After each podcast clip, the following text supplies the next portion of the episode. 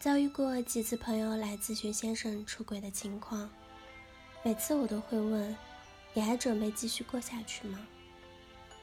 他们说：“有什么区别吗？区别大了。越想保卫婚姻，越不能哭闹撒泼，越要冷静理智，急着讨回公道，试图把过去的故事讲得惊人泪下，都会让自己陷入崩溃。”老婆输给小三，往往未必是输给年龄，而是输给新鲜感，输给疲惫。所以，任何一次情感危机，虽然痛，却是女人回望自己、下狠心、决定涅槃重生的机会。唯有冷静，才得涅槃。我最近听到一个故事，真的是比小说精彩的多。原来最会写小说的。根本就是生活。进入四十岁，秦太太开始不太顺利。春天的时候，走在路上好好的，突然滑了一下，摔倒了，居然就骨折，打着石膏坐轮椅，伤筋动骨一百天。这一百天还没过去呢，夏天一开始就发现老公出轨了。秦太太和老公石先生当年。两个人一起白手起家，从一无所有奋斗到今天，有公司，有房产，有基业。结果拼命奔波的日子刚刚没有消停两年，后院就起火了。但是秦太太心中明镜一样，作为一个有点钱还有点品味的中年倜傥男人，石先生也曾经有点小猫小狗的小猫腻，不过那些都提不上台面。算不上事儿，可是这一次有点不同。石先生居然带着小三去应酬，介绍说一个朋友，但是谈话举止那叫一个心意相通，让坐在旁边的人都电得瘆得慌。新人并不一定比旧人好，新人就是比旧人新。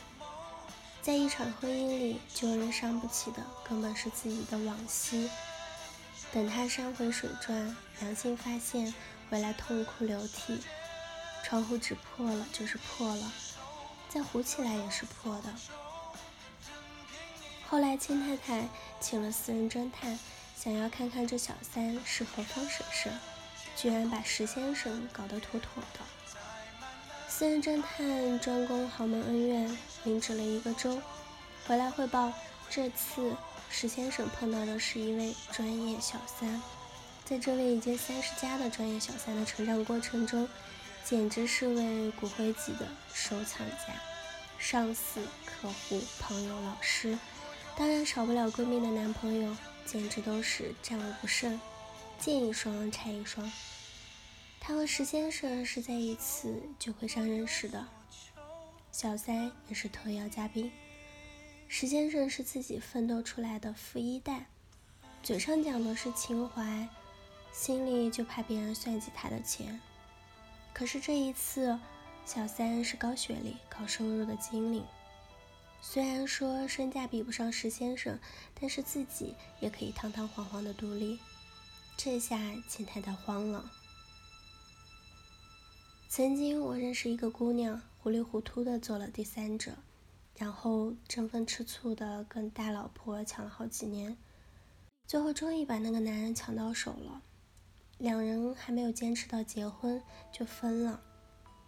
她自己说，回想起来这几年就像是做了一场噩梦，她仿佛是个傀儡，根本无法控制自己去争。如果有来生，她决定不会踏进去。耽误了自己最美的青春。我们每个人都认识这种常常做第三者的女孩，有时候是无意的，被黑心的男人骗了；但是更多时候是有意的，明明知道他已婚，还是无法自拔的陷了进去。虽然有句老话说，婚姻讲道德，但是爱情是无辜的，我们不应该要求爱情。这句话看起来是极有理，可这是一个非常无赖的道理。因为回头看看，我们爱上的人，也许是相貌，也许是性格，也许是做派，总之都有些关系。这是继承的科学事实。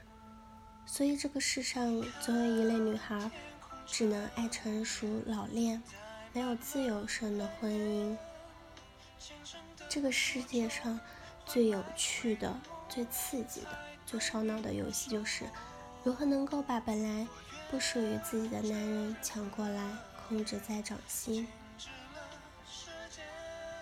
所谓的刺激，就是游戏开始之后没有停止按键，每个人都在超负荷的转，而且身不由己。